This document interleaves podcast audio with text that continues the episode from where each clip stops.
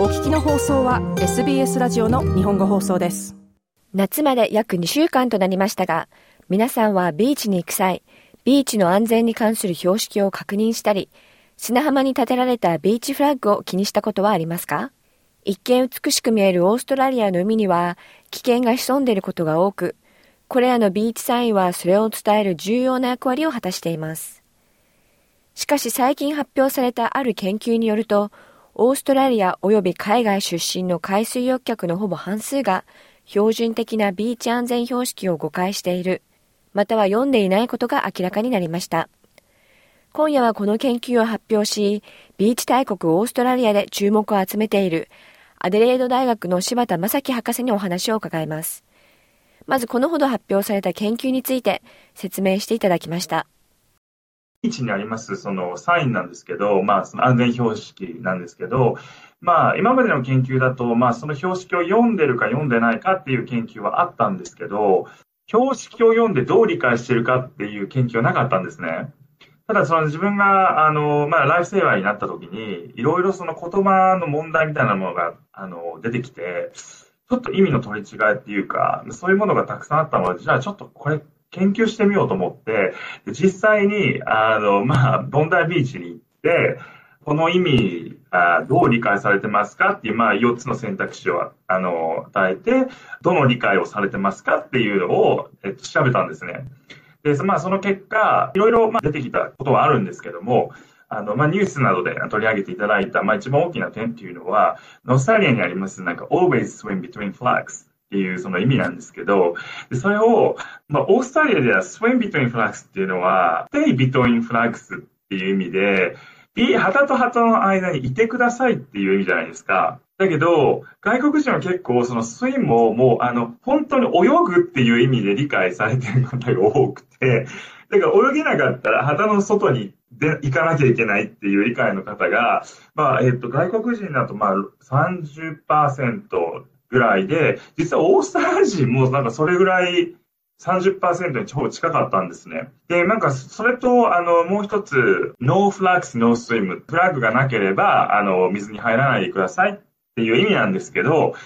でも、あの、言葉だけで見ると、フラッグがなければ泳がないでくださいっていう意味じゃないですか。それで、このサインを見たときにあなたはどうしますかっていうので、その二つの選択肢で、このサインがあったら、泳がないけれども水に入ります、遊びますっていうのと、いやもうこのサインがあれば、もう私はもう水には入りません。まあ、フラッグが見見なかったらもう入りませんっていう。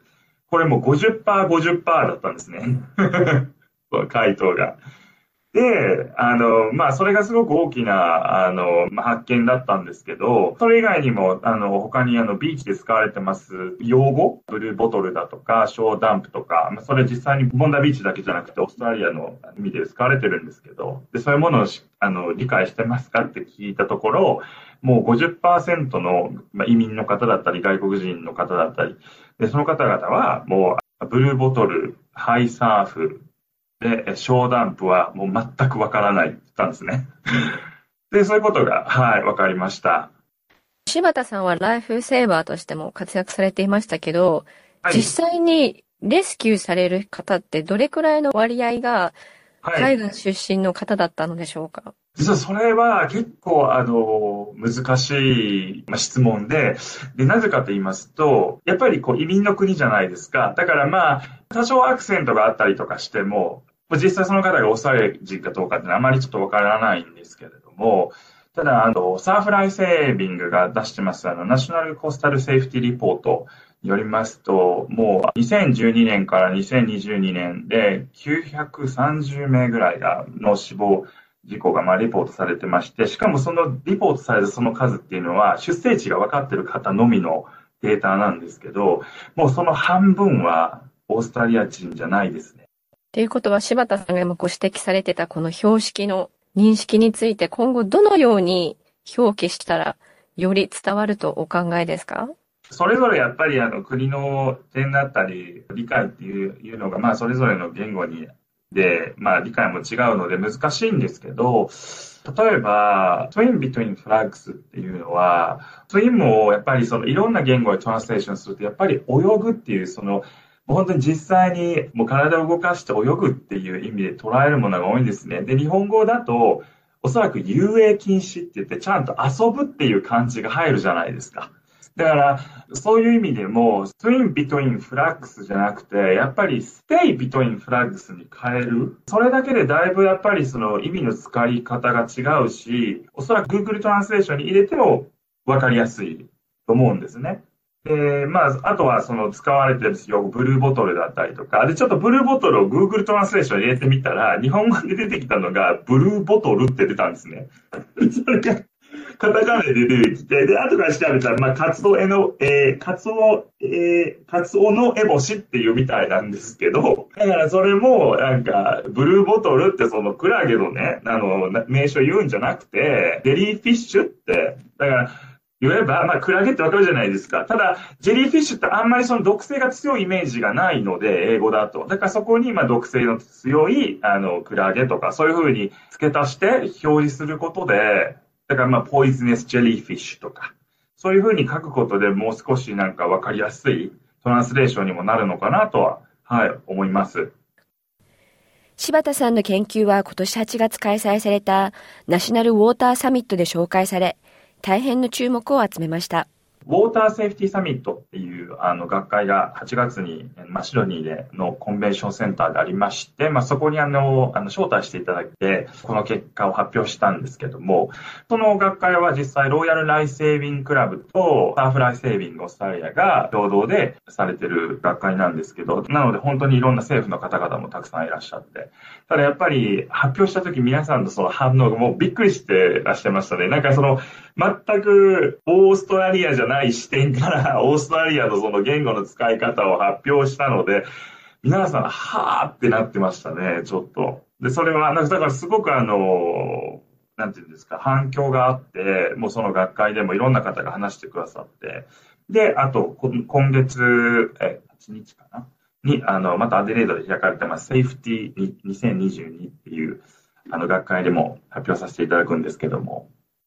2015年に来合した柴田さんは、ニューサースウェルス大学で言語学の博士号を取得後、シドニー大学、そして現在はアデレード大学で日本語やメディア言語、ビーチセーフティーなどの分野で教鞭を取り研究しています。そして現在は忙しくてお休みをしていますが、ライフセーバーとしてビーチでパトロールも行っていました。もともとオーシャンスイムにすごくまあ興味があって、まあ実際今もそうなんですけど、それで、あの、シドニーで、オーシャンスイム始めた時に、ライフセーバーの方々とよくオーシャンスイムをやってたんですね。で、やっぱりまあ僕はある程度泳げ、泳げるので、結構皆さんから、あ、着なよ着なよって、あの、おっしゃって、はい、くださって、で、あの、まあ、博士号をやってて忙しかったのもあって、ちょっとあの、躊躇してたんですけど、まあ、ちょうど終わりかけもあって、あ、じゃあやってみようと思って。元ライフセーバーである柴田さん、これからの季節に向けて伝えたいことがあると言います。とにかくもう旗と旗の間で遊ぶこと、泳ぐこと。まあ、とにかく旗と旗の間にいることが大事ですね。で、あの、実際、事故の数なんで見ても、もうほぼゼロに近いんですよ。旗と旗の間で起こる事故っていうのは。なので、とりあえず、もし旗が見えたら、もう絶対、もう旗と旗の間で。で、あの、ライフセーバーの視点から、あの、言いますと、いろんな理由があるんですね。あの、旗と旗の間。あの、なぜ旗を立てるかっていう理由がありまして。例えば、問題だったら、あの、離岸流って言って、まあ、要、言うとその、逆流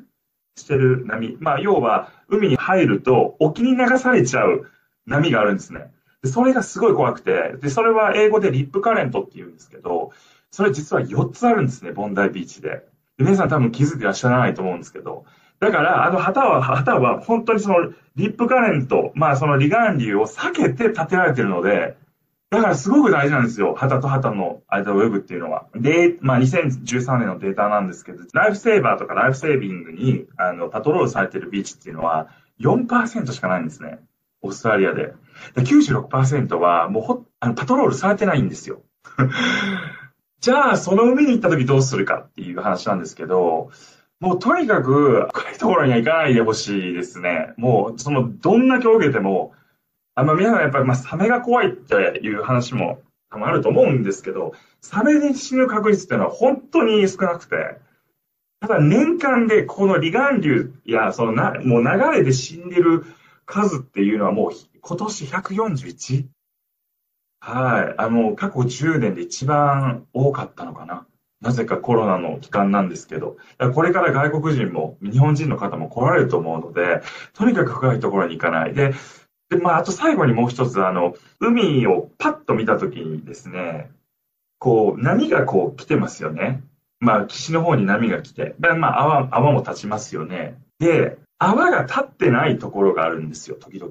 で、それは、あの、まあ、すみません、大阪弁で悪いんですけど、めちゃくちゃ危ないです。なぜかっていうと、逆流してる可能性があるので。はい。だから、立ってみたときに、あまり波が立ってなくて、すごく静かな、静かなところがあって、あ、ここすごい安全そうだねって言って入ったら逆流される場合があるので、気をつけてください。このリップカレントにはまってしまった場合は、どうしたらいいんですか、はい、大きく2つ方法がありまして、実はリップカレントっていうのは逆流するんですけど、沖の方に行って、その後、ぐるっと回って岸の方に帰ってくるんですね。だから、基本的に、あれ？流されてるなとか、で、特にね、あの、日本人の方って、あの、よく僕たち浮き輪使うじゃないですか、日本で。浮き輪なんか使っちゃうと、一瞬で流されるので、まあ、実際去年もアデレードで、えっと、あの、女の子が浮き輪使って流されて、それ、気づ、あの、父親が気づいた時にはもう、すごい遠いところまで行って、それで父親がもう慌てて飛び込んで、お父さんの方が亡くなっちゃった事故があったんですけど、そのまあ、リップカネットに乗ると、そのままね、こう、外側にこう、ま、流れてくるので、本当に泳げない人、もう全然泳ぎができない人っていうのはもう、とにかく上を向いて、本当には背泳ぎじゃないんですけど、落ち着いてください。そのままもう流されてください。で、流されてると、いつかその流れは自然と止まってくるので、で、その時に、こう横に横にずれて帰ってくる。で絶対にあの、その離岸流に対しては泳がない。もう一つの方法は、もしある程度泳げるのであれば、岸と平行に泳いで、要は横からこう逃げ出す感じ。これはある程度の泳ぎができる人は、あの、おそらくできると思います。今夜はアデレード大学の柴田正樹博士にお話を伺いました。SBS 日本語放送の Facebook ページで会話に加わってください。l i、いいねを押してご意見ご感想をお寄せください。